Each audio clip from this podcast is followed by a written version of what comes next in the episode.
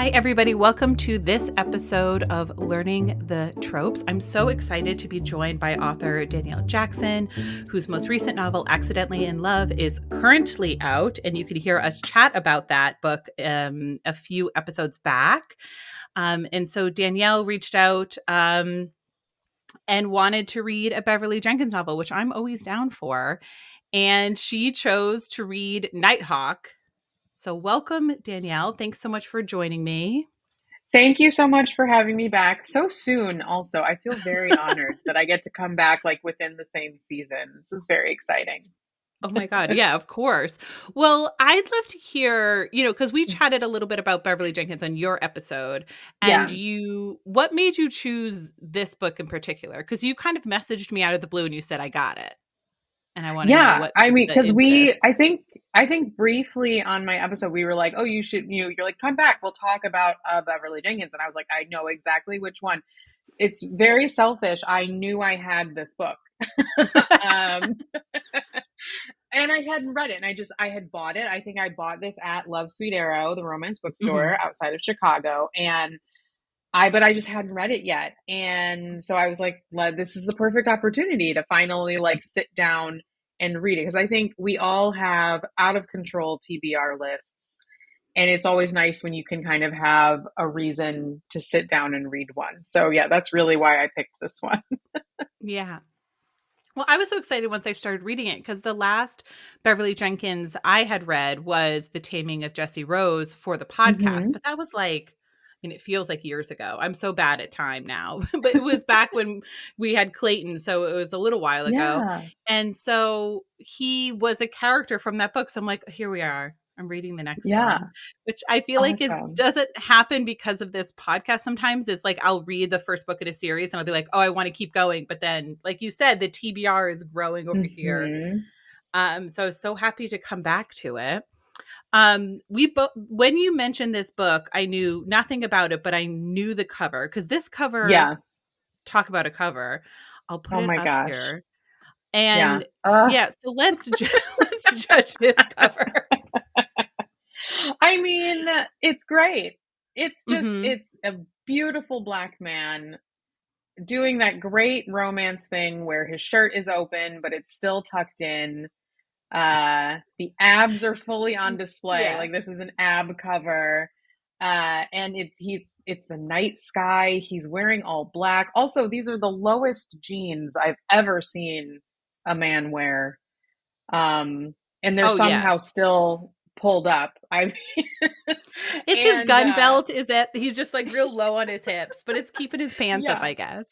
Yeah, and I, I what I really love is he's like looking off into the distance but the way the cover is set up, he is looking exactly where Beverly Jenkins's name is. So like he is admiring Beverly Jenkins, we are admiring him.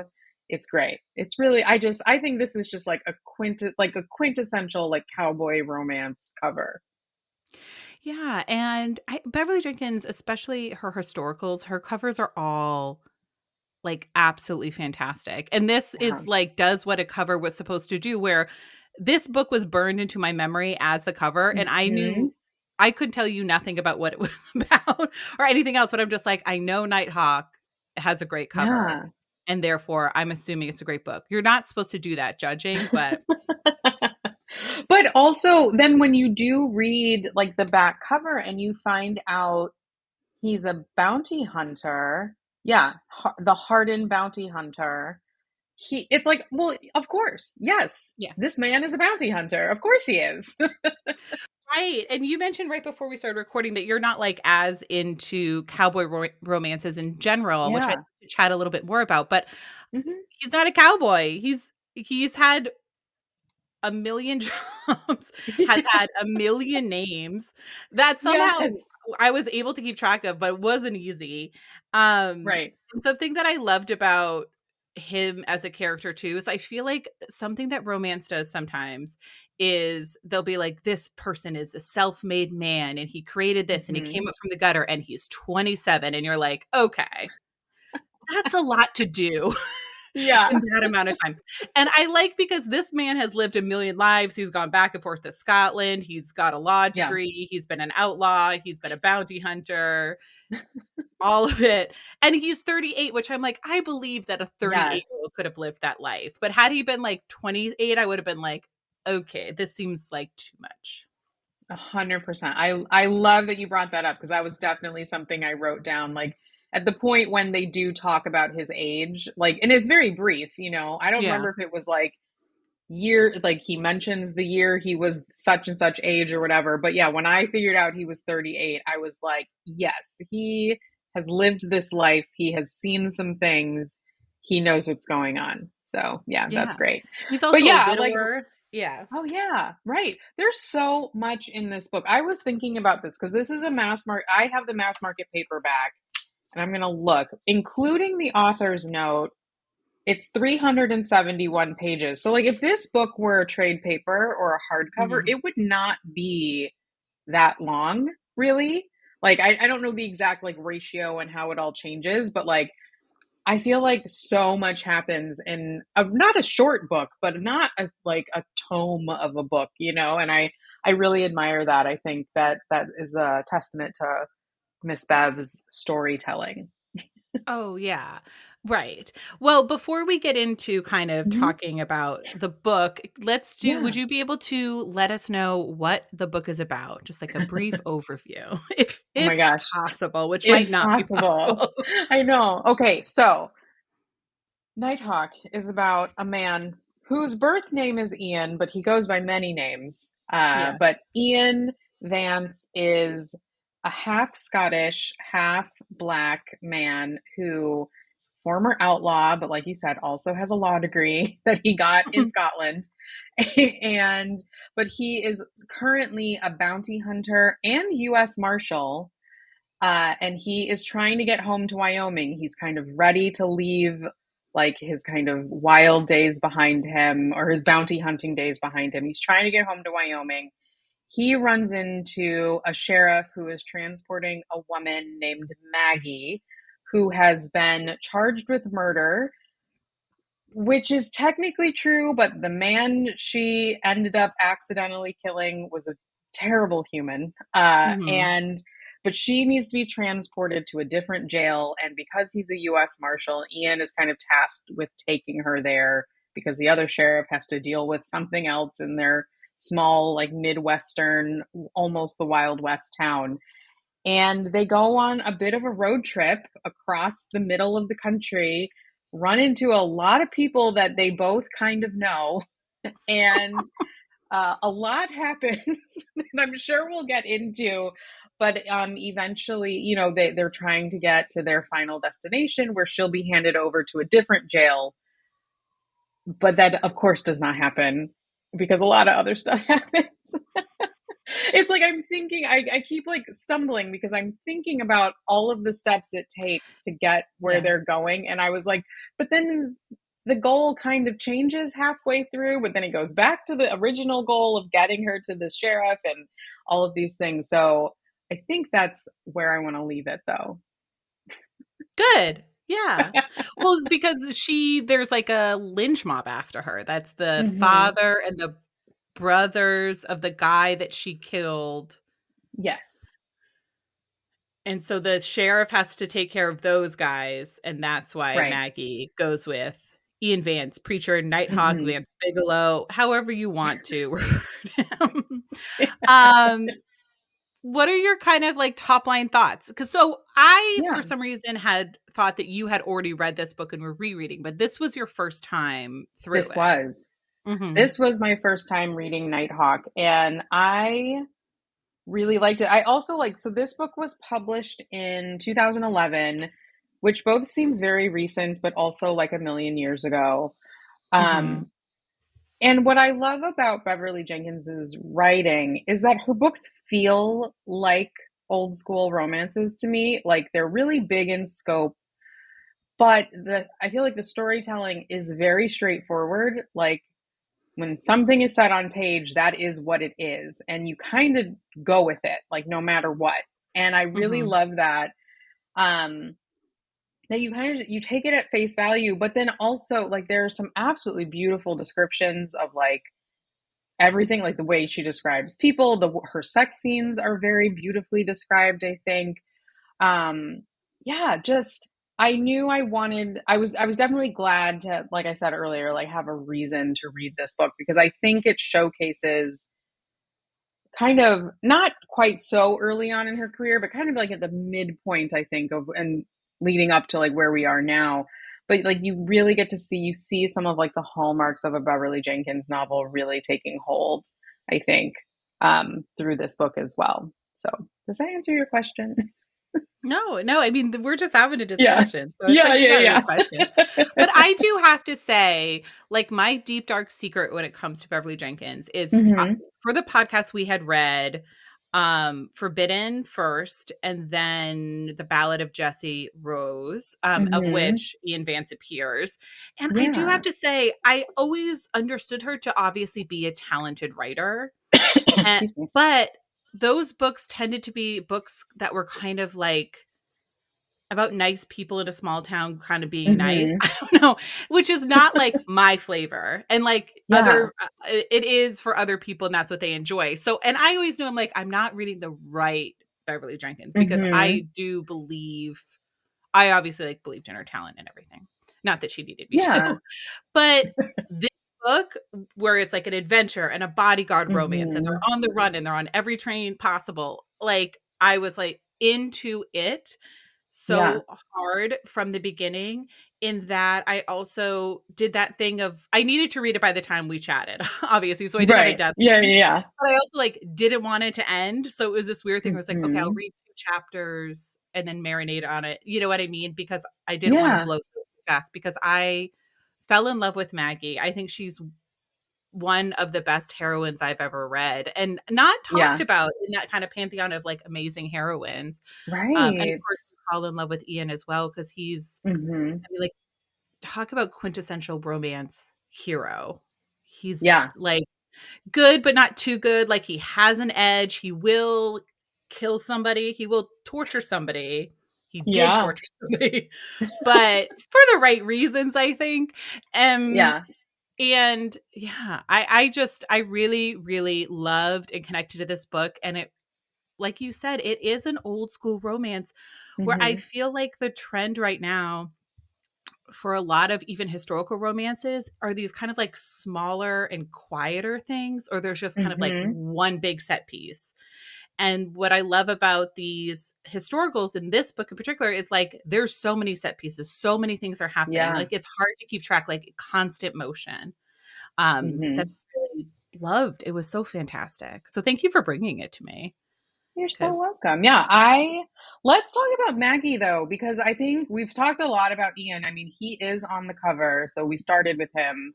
um but yeah, she's really cool because she's not I think like a typical like wild west woman. You know, she isn't kind of the damsel in distress, but she also isn't like the woman. I mean, she knows how to take care of herself, but she's not like I was thinking of, I recently was on a diff, another, I basically am just trying to convince podcasts to let me come on and talk about Beverly Jenkins books because I was on um, the Torn Bodice book report a few weeks ago. And mm-hmm. I ta- we talked about Tempest and in mm-hmm. Tempest, Tempest, the, the um, heroine's name is Regan and she and Maggie are very, they're similar in that like they are very sure of themselves. Um, they have things that have happened in their pasts and you know and they're kind of grappling with that but they they really do kind of know how to take like i said they can take care of themselves which i think i really appreciated because i easily she could have just been like this woman who accidentally kills a guy but doesn't know how to do anything and i feel like a lot of different in, in the hands of a different author that's how it would have been she would have kind of just been this helpless like woman that he has to drag across the country Whereas mm-hmm. here, I mean, Maggie tries to escape, what, like three times, I think, over the course of this novel. At one point, with the first sheriff, before she's with Ian, she gets like dragged behind a horse and like. It was awful. it was so bad. It was so terrible. Um, but like there's at one point they're they're in the train i think this is like right after she gets handed over to ian and they're on the train he has her handcuffed to him so she can't try to escape. She's covered in dirt, like she's all scratched up, she's bloody and bruised. She smells terrible because she hasn't like bathed in a week or something. Mm-hmm. Her hair is a mess. Like, and she knows what she looks like, but a woman is kind of staring at her on the train, like, doesn't know what else to do. And Maggie like snarls at her. and, she, and then the woman like faints, and Maggie's like very pleased with herself. And I was like, yes, girl, you are you are my kind of woman. I love it so much. Yeah, exactly. Maggie is yeah, mm. eh, she eh, she never loses well the the trying to escape. Like you said, it's at least right. 3 times, but you feel that yeah. she's o- always looking for the door and mm-hmm. she's not she she walks that line of not being helpless but right. allowing him to help her Mm-hmm. Where she's not just kind of like pig-headedly independent, but she's kind of like, well, my parents died when I was 12. So right. and I've had to be on my own and work for people and figure things mm-hmm. out. And so I have been able to do that. But like also when Ian uh offers to buy her all new clothes, she allows yeah. it to happen. She's like, Yeah, this is great. I want all new clothes. In a right. way that I sometimes think heroines are like, No, I couldn't possibly spend your money. And I'm like, ah, spend his money. right. Yeah he's got the money. Um yeah. I i loved their relationship even before they're romantically interested in each other. Like i think ian does give her like kind of a baseline of respect. So like when mm-hmm. he does even though he handcuffs them together so she can't escape she assumed that she would like be in the back of the train like in the cattle cart like with the horses and the cat and the like livestock that people were transporting. And he's like well no like you're staying up here with me because and and mm-hmm. and it's like it somehow it is conveyed much more eloquently than how i'm explaining it but it is conveyed that he's like no you are a person. You can sit in a seat that is paid for. Like you're fine. Like consider even though she is like uh, like i said covered in in like dirt and bloody and bruised and mm-hmm. she's snarling at people. She he still is kind of like no you're a human being like you can be up here. And and i think that that really that's how it sets the tone i think between them is that he is going to treat her with respect. And even though she does try to escape again she she also i think respects him kind of from the start because he talks to her like she's a regular person which i think is really important Right. And even when she is escaping him, it's never him she's escaping, but she knows kind of what's at the mm-hmm. end of the mm-hmm. journey, which she yeah. feels accurately. Like I I don't think that her fear is also like unwarranted, where she's like, Well, I'm a woman of color. I did kill this guy. Like granted, I didn't mean to, but mm-hmm. he was basically like this man tries to assault her. She hits him with a rolling pin, right? Mm-hmm. And then he falls and hits his head on a counter and dies. Yeah. Which like no big loss, I think, there. But like also she did no. kill him. yes. Um but I so she's, you know, um eh, eh, I agree where there is that kind of like spark at the beginning that mm-hmm. not necessarily romantic, but also what I love about them falling in love and kind of Ian falling in love with her is like he just gets kind of like a kick out of her from the beginning. Like yeah. he just respects her and is just like this woman is crazy and she's fantastic and like she has mm-hmm. this spirit and he appreciates her for trying to run. Maybe because he was an outlaw and now he's a yeah lawman, but yeah yeah i agree and i i love to the okay i one of my favorite like dichotomies between them is every stop they make on this like train road trip, one of them sees someone they know and but mm-hmm. the reaction is totally different. Like so when ian like walks into a room everyone's like oh that's that's preacher. Like oh there there he goes. There's the famous bounty hunter. Like everyone's obsessed with him. He's so great. And he kind of is just like yeah i am. That's me. That's cool um but whenever but when she sees someone usually someone who she worked for in, in some way it's always like well yeah like this woman like I worked at a school and this I this girl one Oh, of the, the students yeah. Yeah. one of the students like said that I did something when really the student had done it. So they literally like lined up all the students and every student got to hit Maggie like wherever they wanted. And so Mm. she's like, I'm not staying here. So she runs, but before she runs, she pours all of the bedpans like all over the beds in the school, which I was like, that's amazing.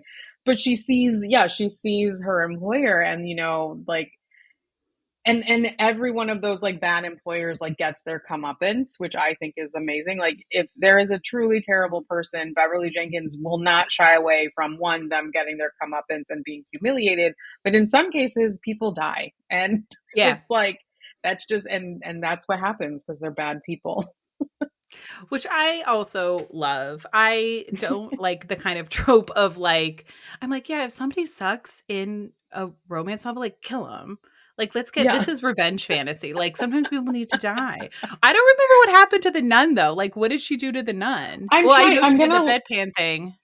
Yeah, wait. I know I wrote it down, so just give me a second. You can obviously delete all of this of me like paging through notes, but I know I wrote this down where she meets her. Hang on. She's the first one that he comes across. Yeah, she is, and I don't know. You may just have but you're right this, because and, and think- whenever yeah. anybody sees maggie they're like this bitch like Yeah. and are immediately angry with her and i like that ian always kind of is like all right well why what did you do this time and every time she tells him he's like i get it i would have done the same thing yeah, she. so in that way they're soulmates yeah she kind of knows she knows the way to get to people because later there's a man a truly terrible dude who she worked for and like was in kind of like a singing group that he took across like across the country kind of. And like the way she got back at him was absolutely amazing. Like she figured so she like gives her virginity to this guy and but come to find out he's like sleeping with the other girls in the group but also has like women in every city that he goes to. So she puts hot sauce like in his condoms. And like he's humiliated and eventually like he kind of he like announces to the train car at one point that like she's actually a prostitute and he's had his way with her and blah blah blah and she's like no dude like you took advantage of me and also I know what's going on with like your manhood because I put hot sauce in your condoms. Like, and she tells everyone, you know, and he's absolutely humiliated. And then Ian like literally throws him off of a moving train. so like he is he rid of. certainly dies because I was Right. like, "You're not surviving this. This is crazy." Well, that was great. She, I mean, that was awful for her, but I think it also Right. showed kind of, you know, she thought that this man and her were actually in a relationship, and the mm-hmm. way that he got her to kind of, you know, act as a sex worker for one night was basically by Yeah. like pleading to her, kind of like, "Goodness, and we need this money, and it'll only be this one time," which Mhm. is, I think, like what happens a lot of times with yeah. coercive sex work. And so um I thought that was like both true to probably what Maggie's experience would have been, but also the way that it was treated in the book where Ian was just like I believe that this happened and I also believe that it Mhm. doesn't matter that it happened and it's kind of Yeah. never brought up again. It's not something that she necessarily struggles with. It is definitely something she's embarrassed of which I think Mhm. is fine. Um, but it's not this big weight that like Ian has to overcome in order to fall in love with her or anything like that. He's like he's over it once that door shuts and that man is yeah. tumbling, you Yeah. know, to his death. which also like I'm fine with too. Um yeah, but you're right. The the differences of of them meeting because also everybody loves Ian everywhere he goes. Oh my gosh, everywhere. He is like a saint among men, apparently. he always knows he every time he comes to town he's always like i know a little spot i don't know if it's still Yeah. around though and then it always is and there's always just like a very nice woman who feels very like Right. motherly towards him maternal eh, who's going to take him in and take care of him and i'm like "Oh, this is great i like he's cultivated all these women all And- over the country Yeah. And all of them like pull Maggie aside and are like, he's in love with you. and Maggie, one time, you know, the first time Maggie's like, what are you talking about? No, he's not. And then the second time she's just like, oh, maybe he is. Yeah. Okay. And, you know, and then that's kind of when because they they eventually do have a physical relationship. They kind of, they actually have. I'm sure we'll talk about this in tropes, but they do do that wonderful thing where they say, okay, let's have this one night mm-hmm. together. Mm-hmm. Because the next day they're finally going to reach the destination, so he can kind of hand her over um, to this uh, the other authorities that he needs to drop her off to, and so they do have their one night, and and it's great, it's wonderful, and they yeah and i think that's like kind of where things turn where they're just like oh maybe we don't want this handover to happen even though it, it does end up happening but it's very mm-hmm. their their separation is very brief. Uh yeah so. It was cool. I think their first time coming together is interesting to talk about because mm-hmm. they're staying in a brothel basically. And right. the madam gives her like this sheer short pen peignoir yeah. Um, to wear. And he has gone to I to avenge something or somebody. He oh he has murdered somebody who had murdered is whose brother murdered a woman, a man in front of his family, so he had to murder yeah. him. This is all said obviously more eloquently in the book, and you're like, got it. confronts him in the saloon, and he yeah. shoots him in front of his sons, and he's like, "All right, I'll help you like bury your father." And the sons are like, right. "Okay, yeah, that was weird. He shouldn't have come here." and he comes home and he's really like broken up about it because you yeah. know he has a soul and she offers him kind of like that physical comfort mm-hmm. as well it's obviously something she wants as well. It's, it's an experience yes. that she wants to have. But something that I thought was interesting about it is like her, anytime that she had had sex previously, it it was. It, I mean, it seemed like there was no foreplay. It did not seem yeah. good for her. A couple of times it was coerced, and I found it th- that them coming together no pun intended, but very interesting as far as like where both of the them were emotionally and kind of like what their each of their expectations was out of the act, you know? Yeah. I think like she she wanted to care for him and I think mm-hmm. she recognized that you know it was something they both had kind of been avoiding talking about i think like they they had been having uh, one thing i really loved too is you know their they're handcuffed together a lot of the time, especially when they're like not on the train. They are handcuffed together mm-hmm. because he doesn't want her to run because he wants to like get his task done. Um, but then they're like in bed, they have to share a bed. There's no choice because she cannot, right. she's got to be next to him because they're handcuffed. And they, they really. Well, also because the first time they spent the night, she ran. Yeah. So he right, just doesn't exactly. trust her. Yeah. yeah. But all, but I was going to say, um, they find they like just start talking to each other and they like kind of find out like he finds out about like her parents who seemed amazing and mm-hmm. really cool and you know she really wants to finish going to school she wants to become a teacher and he kind of tells her about his dead wife with you know and and he starts to notice how different they are and it's for both of them like she's like she's letting her guard down because she has spent so she's had to have guards up around her literally to survive and here's a person who's capable of taking care of her but also like recognizes that she can also take care of herself which i thought was really interesting. And then with ian he is letting his guard down because he thinks after his first wife he's never going to love anyone again. But here's this woman who is completely different than his first wife and he's coming to care for her in a way that he just didn't think was possible again. So I think, and then when we finally get to that very first love scene between them, it really is like a love scene. Like I think it's their way of saying like, oh, I maybe not love quite yet, but they they really do care and respect and like want the best for each other. So that's why they express it that way. Yeah, I, I thought it was really beautiful. Mm-hmm. And we can Tilda, who is his first wife, is such an interesting character too. Yeah. And I wonder what it was that made him why she was the way she was. So she was a woman yeah. who was not interested in having children. She was somebody who was very proper. She didn't want to share a mm-hmm. bedroom with him. Um and and didn't really enjoy having sex very much. Right. um which I mean, we both have seen this cover, and so it's that seems like the craziest fiction of the whole book. But um yeah i i think books with widows or widowers are always interesting because of the the framing of the first yeah. partner the first spouse. Yeah. I was going to say do you think it's kind of like that was what was expected? Like she was probably back then considered like an ideal proper wife even though and mm-hmm. maybe it was like his way cuz i think you know in this book he's he's going home so he can kind of put everything done you know he's done being a bounty hunter. He's left his outlaw ways. He's not going back to scotland. Like his grandfather at the very beginning of the book like makes it clear like if you come back here like there's really nothing for you. Your mother has passed away. Mm-hmm. so i think it was kind of maybe marrying tilda was like his way of like starting that transition to be like, you know, I'm just gonna I'm gonna have a wife, I'm gonna have my ranch, I'm gonna have my horses, and that's gonna be what I do.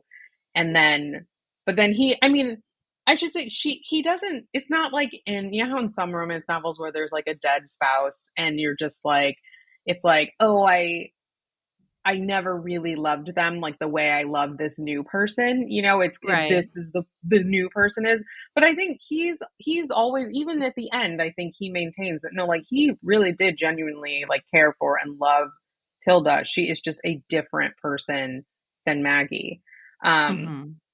And so I went, yeah, like when I was reading it, I think I was like, oh, Tilda was just like that ideal, like that's how a wife in quotes should have been and then but here's this woman who is the total opposite to her. And he st- and he loves her too. So mm-hmm. i don't know. Yeah it was it was interesting. I i thought it was handled well. Yeah. Uh, i think that's a good point too. And also you know if you think about it he never had great modeling for mm-hmm. a relationship because his father like he never it seems he never met his father because it seems like mm-hmm. his father was a naval guy right. who docked docked his uh, mom and then kind of bounced and yeah. maybe didn't even know that he had a child um right. and then his mother was in a kind of like a mistress arrangement for a while with a guy who seemed like pretty decent yeah. um you know so i understand how you would swing so far the other way yeah like i want this person who's like very proper and mm-hmm. this is what it's supposed to be like and yeah yeah having not been introduced yet to Maggie. But I you're right. I like that she's some not somebody that he's like, actually I never loved her. Because that always right. feels so it feels real gross. Yeah. yeah. He's like, I, I always respect her for who she was because she did die exactly. for him, which is tough. I know. Oh. Poor Tilda. Yeah. Uh, uh, something that Bev always puts in her books that I love is she, um, or Miss Bev, she always adds like a historical element in a way that yeah. feels very natural and i think that part mm-hmm. of that has mm-hmm. to come from her characters and in probably an unfair way having to justify why her characters are um, people of color which is right um, the historical part is interesting. Uh, we also learn about like the Chinese Exclusion Act um, mm-hmm. through um, one of Vance's friends.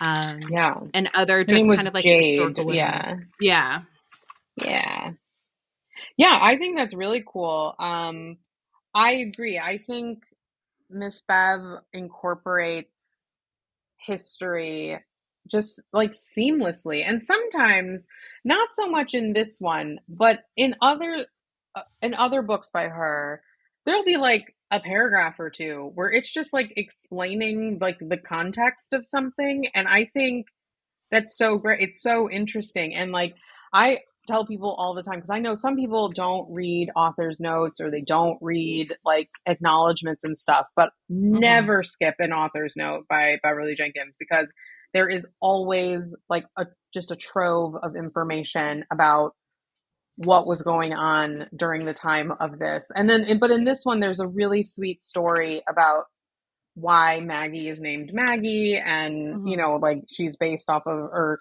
kind of inspired by a woman who she met at a signing. Like it's just, it's really great. So, yeah, never skip the author's note in a, a Beverly Jenkins novel. Um, I know. Can yeah. you imagine Maggie like you go to have your author sign a book and she's like, actually, yeah. I'm going to write one Yeah. of the greatest heroines and she'll be basically based on you because Maggie Yeah. is her mother was caught and her father was black. And that's Yeah. this Maggie that showed up at the signing as well. And I just find that so funny. I mean, amazing and amazing for her. And I like I you would explode basically. Yeah essentially.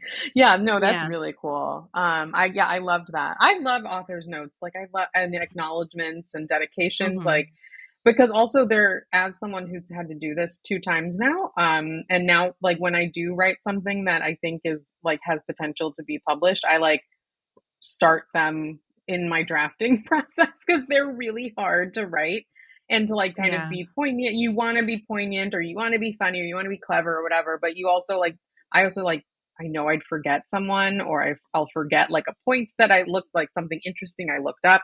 So yeah, I, I really love that. Just in general, I think they're so fun. So don't skip them, everyone. Read them. We put them there. for a reason. I always do. Yeah. Yeah. Yeah. yeah. Um, well, something interesting about this book too. So, so basically, they get to a point where, um, they they realize somehow that Maggie basically isn't going to be like they're going to drop the Mhm. charges, but they just need kind of confirmation of the charges Right. being dropped, and they have to continuously go to different towns because for some reason or another, the telegraph offices just yeah. That was great. don't work. um there's a oh, the moment on the train. So, oh no, wait. He drops her off at the with the one sheriff and they're Yeah. saying their goodbyes and I'm like, "Why are you two idiots pretending that you don't love each other at this stage?" But obviously, it made me mad, but you're supposed to be mad at that stage. Yeah.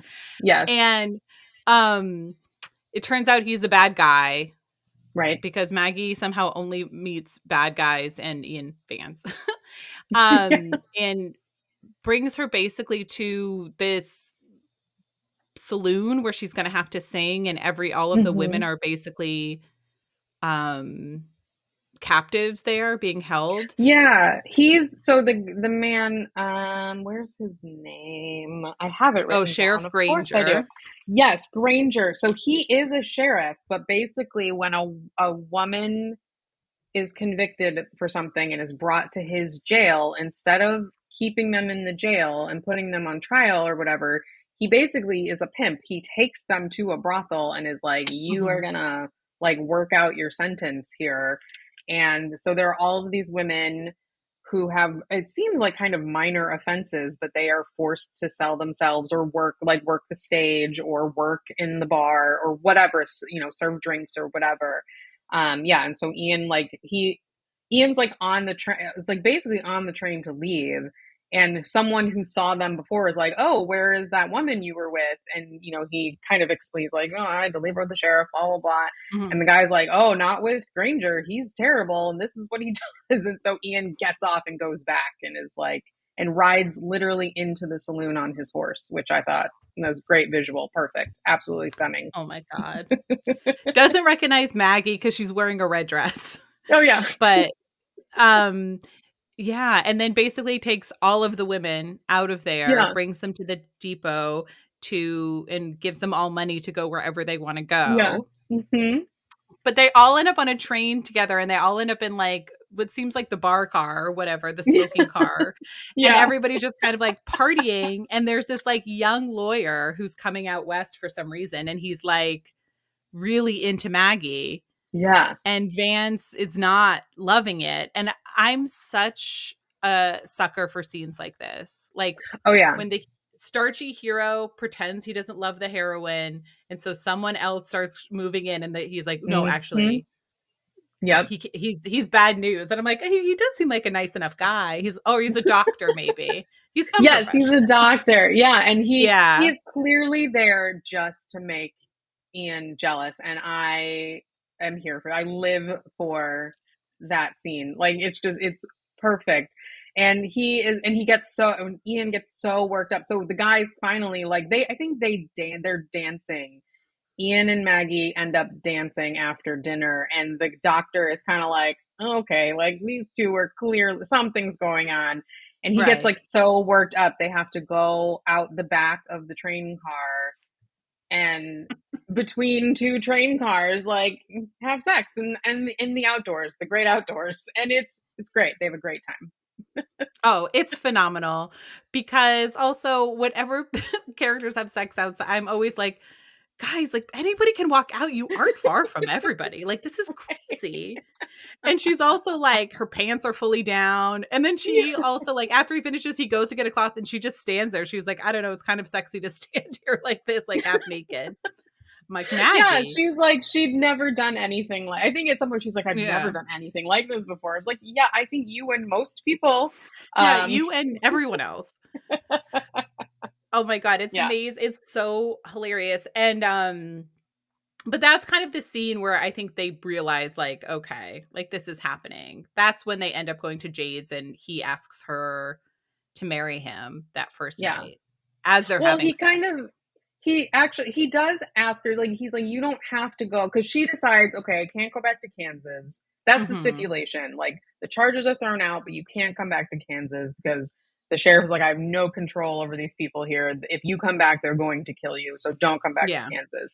So she's like, okay, I'm going to go back east to Oberlin College and like go to the same school my dad went to because it was one of the first colleges that let black people go there. And her dad had graduated from there. And so that's what she decides to do. And he's fine. Ian's kind of like, well, you could just like come back to Wyoming and you don't have to live with me or anything, but you can like stay with this woman who I know because of course he knows a woman who owns a boarding house because that's everyone he knows in his life. And he is either a so madam or owns a boarding house. Yeah. yeah. And so she's kind of like, okay. So oh, because he also tells her, he's like, Yeah, there's a school, like you could just teach at the school. Like there is no school. And he knows this because the town is so small. Students and there's yeah. not in this town.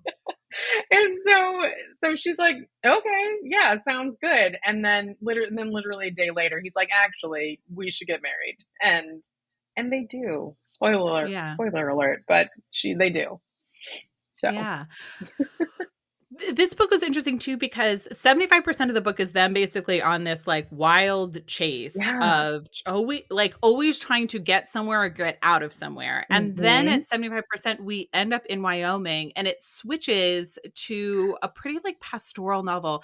And yeah. I read the whole thing kind of on the edge of my seat because I'm like when's the other shoe going to drop? Like right.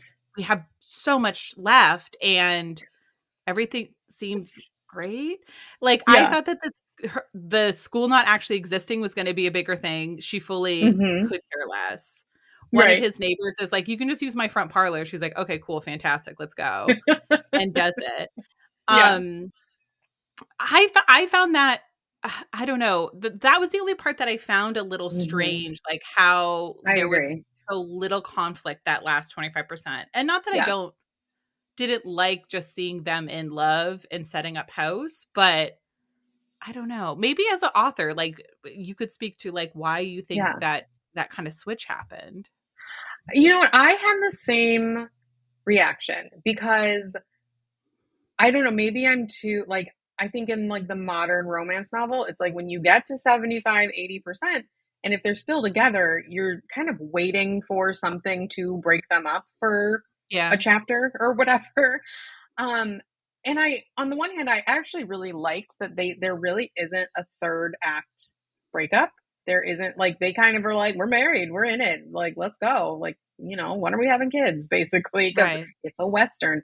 But I was wondering, but I'm not, so I'm not well versed in western romances or even really like just the general western like i didn't watch like a ton of like old west movies or anything like you know when i was homesick or whatever um so I wonder if that is like a thing that happens where it's like kind of the big overarching conflict gets resolved and then it's like it's almost like the epilogue like kind of what an epilogue does. It's like, oh here we're proving these people should stay or will stay together and they're gonna, mm-hmm. you know, mm-hmm. like I think of the epilogues that I wrote and this isn't like their romances, you know they end up together. But in my my first epilogue, I had the, you know, they proposed, they got engaged in that epilogue. And the second one, they decide to move in together. So it's kind of like showing the future is going to happen in some way. But this, I felt like the end of this book, I guess, just proved that they could like live together and survive the Wild West. They could survive mm-hmm. the wilds of Wyoming. Um, so that's kind of how I took it. But I did find it really interesting because it was almost a whole entire other story, a different story that happens the last 25%. So it was really, it was really interesting. Um, and it was, it was definitely a little bit jarring. It was kind of like, mm-hmm. oh, we're going, this is new, this is different. Okay. Um, but I, I, I still enjoyed it because it was very, it was very quick and very dramatic. there was still a lot that happened. Like this woman that mm-hmm. had a huge crush on Ian had Henny, yeah. like throws mm-hmm. them a mm-hmm. party, but the party goes well and Right. You know, Maggie is told at a certain stage, oh, there's all these women that are going to hate you because all these women yeah. have like wanted to get with Ian. And so she does meet, I mean, she meets basically Henny and like one other woman, but she's mm-hmm. not phased by them really, it seems no. at all. She really puts yeah. them in her place in a way that's like really fantastic. Right. Um, yeah, and then you just see her kind of integrating herself into his life in Wyoming and Charlie, who is his like de facto father figure who lives on the property yeah. with them and mm-hmm. takes care of the house. Um and then at like the very end she gets kidnapped, which I think that was the only thing that like needed resolution was kind of like whoever had killed Tilda like you mm-hmm. still felt that there was a threat out there.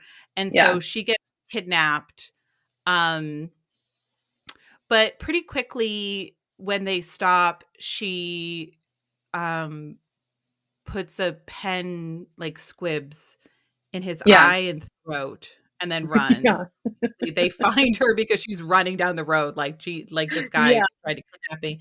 And so yeah, that's like kind of the dramatic thing to happen at the end, but it's not it's not something that keeps them apart for very long. Right. You know? Yeah. Yeah, it was it was definitely that that it was it was i keep saying it was interesting it was just it was a choice yeah. to take the story in that direction and but it does it kind of does in a very roundabout way it really does like tie up all the loose threads it's very it's complicated to explain like how all of these people are actually connected like all the bad people are kind of all mm-hmm. connected and lead to this conclusion where a man is basically told like we're tying you to this tree and we're leaving you here and if you make it through the end of the night because the you know the bears will smell the blood that's coming out of you from this quill pen that you know my wife just stuck in your throat um, if they don't eat you we'll come back and we'll finish the job tomorrow so it's so like diabolical it's such Dude, a crazy really thing is. Uh, to have a hero do towards the end but i'm yeah. like yeah he did try to kill your wife so right. have at it do what yeah. you gotta do. um, you mentioned at the beginning that kind of like westerns weren't necessarily your thing. Mm-hmm. So I'd mm-hmm. love to like, is it just something you never have like connected with? Was there a reason? Do you feel differently after reading the book? Yeah, I mean, I don't know. I don't know why I I just never thought it was like my thing. I think well, mm-hmm. I was mm-hmm. saying like I never really watched like John Wayne movies or any of like those old movies. And I think it's because I just remember like my dad or like my, you know, like uncles or whatever, they, if one was on, like that was what was on TV. I was like, this black and white movie is so boring. Everyone's, you know, they're all just like riding horses. Like, what's happening, you know? And so I, maybe that's why I, I avoided them. But now that I've been, I've, especially Beverly Jenkins, I think maybe I need to give like Western romance a chance because I and I've read a couple of like LaVyrle LaVyrle Spencer's historicals, and both the two that I've read have been um histor or have been westerns as well. So mm-hmm. maybe maybe I do like westerns. I just need to actually read them. yeah. Well, something that I like that um Beverly Jenkins does is I think the western was much more like diverse and it was this mm-hmm. literal frontier where people had a lot more freedom people who didn't yeah. necessarily have freedom um you know on the east coast or wherever mm-hmm. there was like the major cities at the time and there is a lot of especially like those old john wayne western stuff there's so much like whitewashing and it's white yeah. people and uh native americans and that's kind of right. it and that was never the case um, they're making a show about Bass Reeves with uh, David Oyelowo, which I'm oh, excited. Oh yeah, about. that looks um, what's great. his name is doing it. Sheridan is doing it, so I think that oh be nice, exciting. Um, and then the newest Magnificent Seven and stuff, it does seem like there's mm-hmm. more of a mm-hmm. conscious effort of like how the West actually was because the Lone Ranger was probably black, like the person that he was right, um, yeah, based on and things like that. So, and also the the role that women played out there, where a lot of times it was these these sex workers who were the only women in a town and they had mm-hmm. children and then the children needed to go to school and then the children right. needed you needed to set up a life around that um totally. and it's how these towns came to be and i think it's it's interesting and i think that these are the only books that i've read i mean not to paint too broad of a brush and i haven't read every western so that i could have missed yeah. something is always a strong possibility um but a lot of times you don't see this kind of out there because mm-hmm. even you see you know there's talking about how wyoming women had the vote from yeah. statehood and there was a mm-hmm. female mayor which also would have been kind of historically accurate so um yeah it's something that i really appreciate about about her novels for sure definitely i love it yep good stuff. Listen she knows what she's yeah, doing she knows what's up.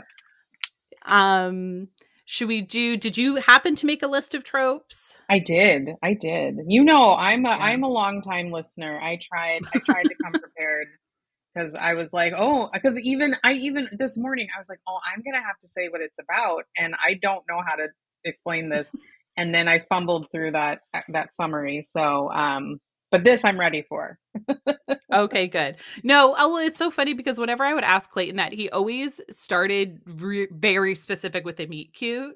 Yeah. And then he'd like be running out of time. And I'm like, I'm like, say it broader, say it broader. And he just like never could. not to critique him, he's not here to defend himself, but I think he I said that to him enough times that he knows. Yeah. um, all right, let's hear your list. Okay, I've got Western slash mm-hmm. historical romance.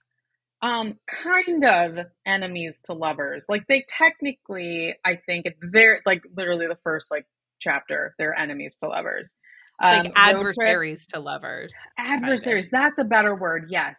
Mm-hmm. Adversaries mm-hmm. to lovers. Yep road trip, just one bed, on the run, dead wife, or widower. What widower would be nicer? Widower hero yeah. would be a nicer way to put that. Um, former bad boy, since he was an outlaw. Mm-hmm. He falls first. He's definitely like kind of all in before she she's basically there, but won't admit it. And then mm-hmm. just one night to get it out of our systems. Just One Night is such a great. It just never is just one yeah. night, but I just like I know love it. and yeah. like a bodyguard romance, like I do mm, love mm-hmm. him saving her. Even though yeah. I mean he does. A few times he saves her, a few times she saves herself, a few times she runs. Yeah. Um yeah. Heroine on the run, escaping, bodyguard romance. Yeah, I think those yeah. are all there. Great. Awesome. Any last thoughts about Nighthawk by Beverly Jenkins? I don't think so. I think I think we covered it. I hope. I hope we covered it. I'm sure there's a lot more. We haven't talked about the Julys. There's so many uh, like couples that are brought up that I'm like, do they have a book? Do they have a book? Will they have a book? Some like of the them sheriff and do. the mayor. Yeah. Yeah. I think so. I think some of them do. I will say too. I mentioned earlier that I recently reread Tempest for another podcast, and I think mm-hmm. Te- Tempest is also set like in a small Wyoming kind of frontier town, and I think it's a pretty good companion to Nighthawk. They're they're different and they're separate stories, but I think it would be a good companion piece.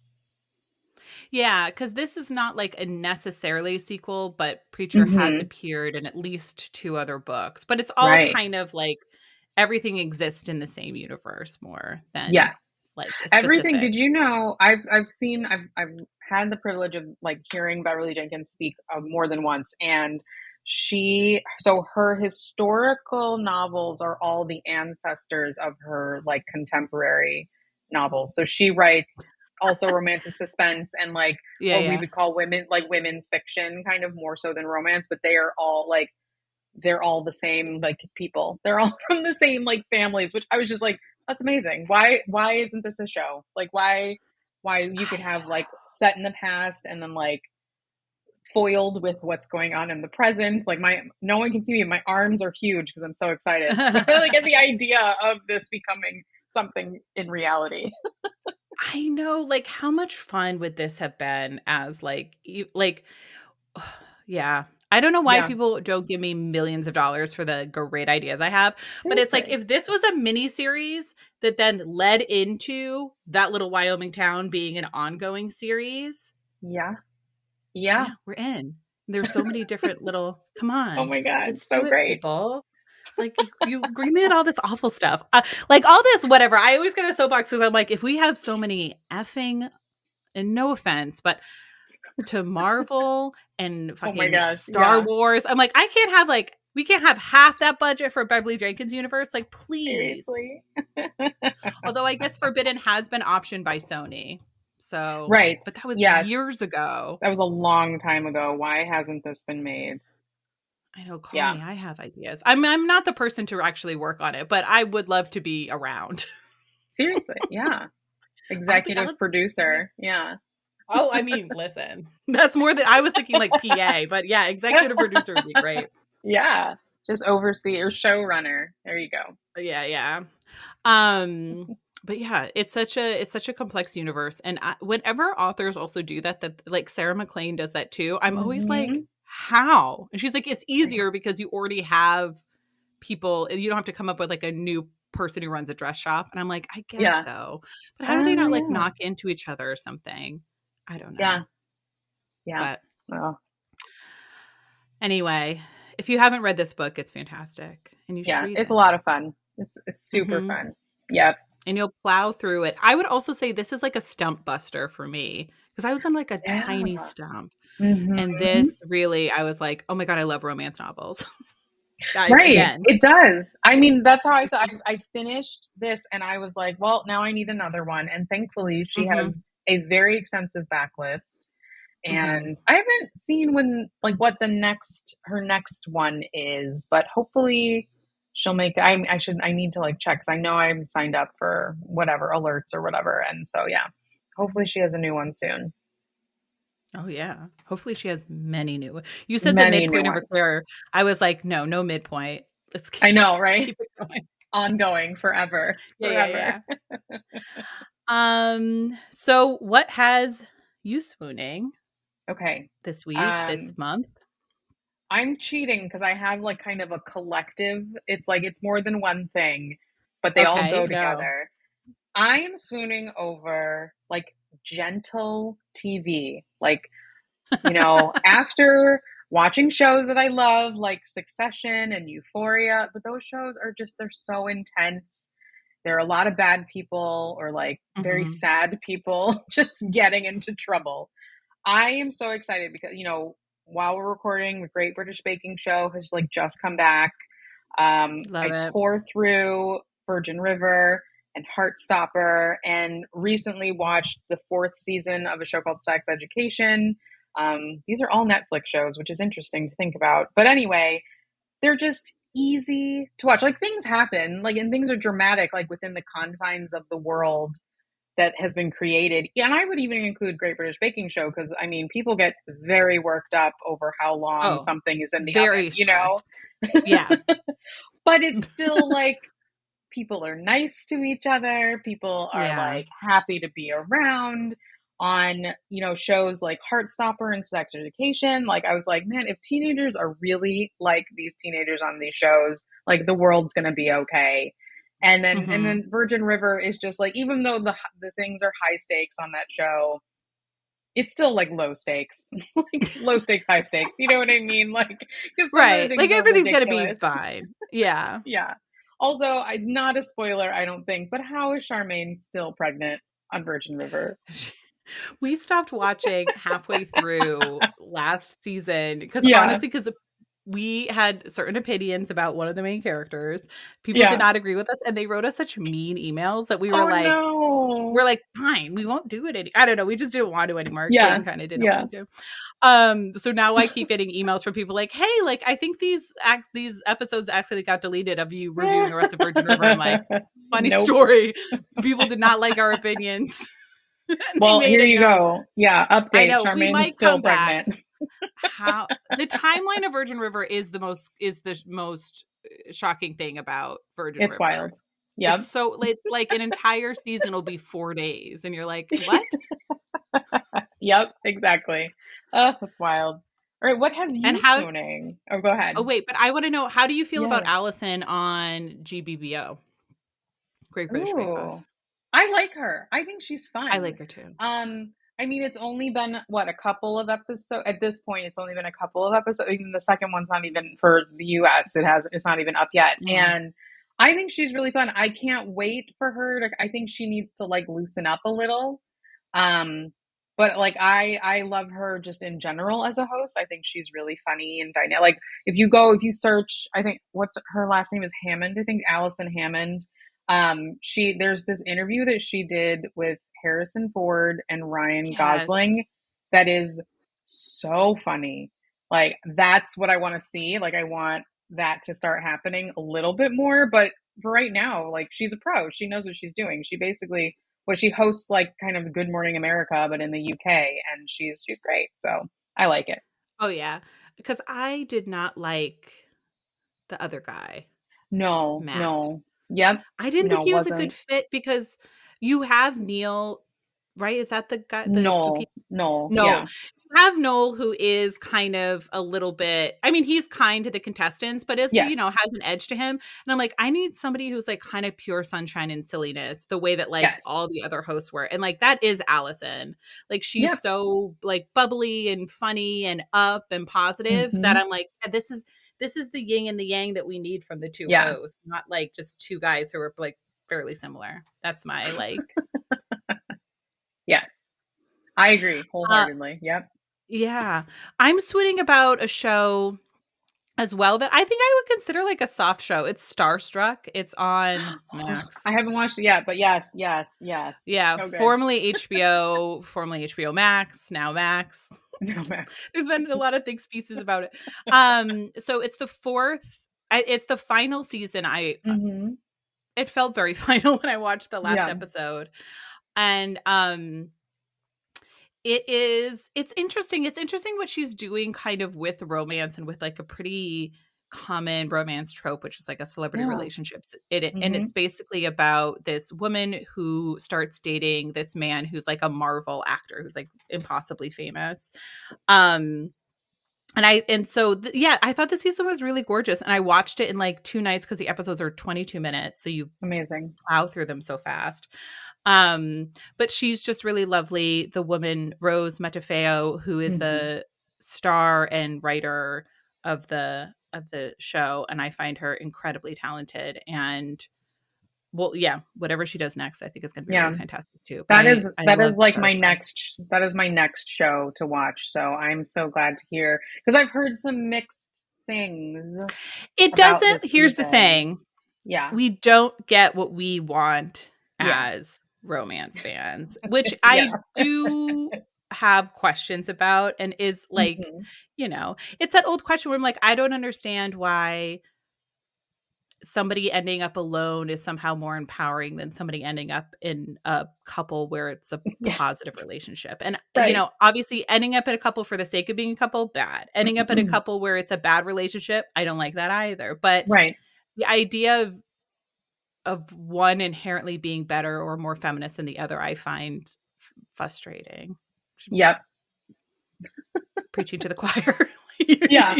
No, but no, because yeah. I I feel the same way. Yeah, I I do, but I still I still want to watch. I still want to watch because I think she is such an interesting person, just in general. But like she's and she's a former comedian. I think she still is a comedian.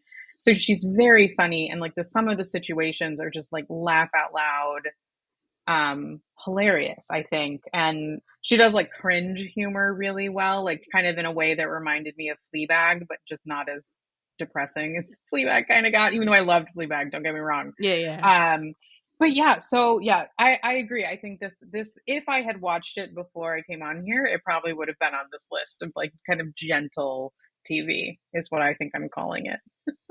yeah it's really good and also miss scarlet and the duke which also which i don't know if that is the last season but they finally started leaning more into the romance of it all Yeah, and i have to say i was into it I think there. I think it's coming. I think. I think it is coming back for another, at least one more season. So hopefully, Great. but I think it's in like January. I think if my if, if I remember like my masterpiece uh, newsletter correctly, CBS. January's not that far off. Yeah, yeah, right. We'll be there yeah. soon. Yeah, I only just finished, and I, if they don't kiss this next season, though, I swear to God, I know. But we we have feelings, we have longing, we have looks. Yeah, yeah, yeah. I will protest if they don't at least kiss. I know by the end. Come on, just let us have one British couple end up together. We didn't get the priest and Fleabag. like, for the love of God. Yeah. I know you people are repressed, but just give us one. Amazing. um anyway, how can people find you? How can people keep up to date with your yeah. books and you mm-hmm. and your thoughts? Yeah, my website is daniellejacksonbooks.com. I have a monthly author newsletter. I always tell everyone it really isn't about author stuff, mostly about what TV I've been watching and what snacks I'm eating. Um, but if I do have something going on, I will put in the information like events and stuff. Um, yeah, and then I'm mostly on Instagram at D Jackson Books, but I'm pretty much on all of the social media sites as at D Jackson Books. So you can find me wherever you please. Fantastic. Well, thanks again for coming. You're welcome back anytime. I had such a great time Yay. chatting with you. Um, and to everybody out there, happy reading.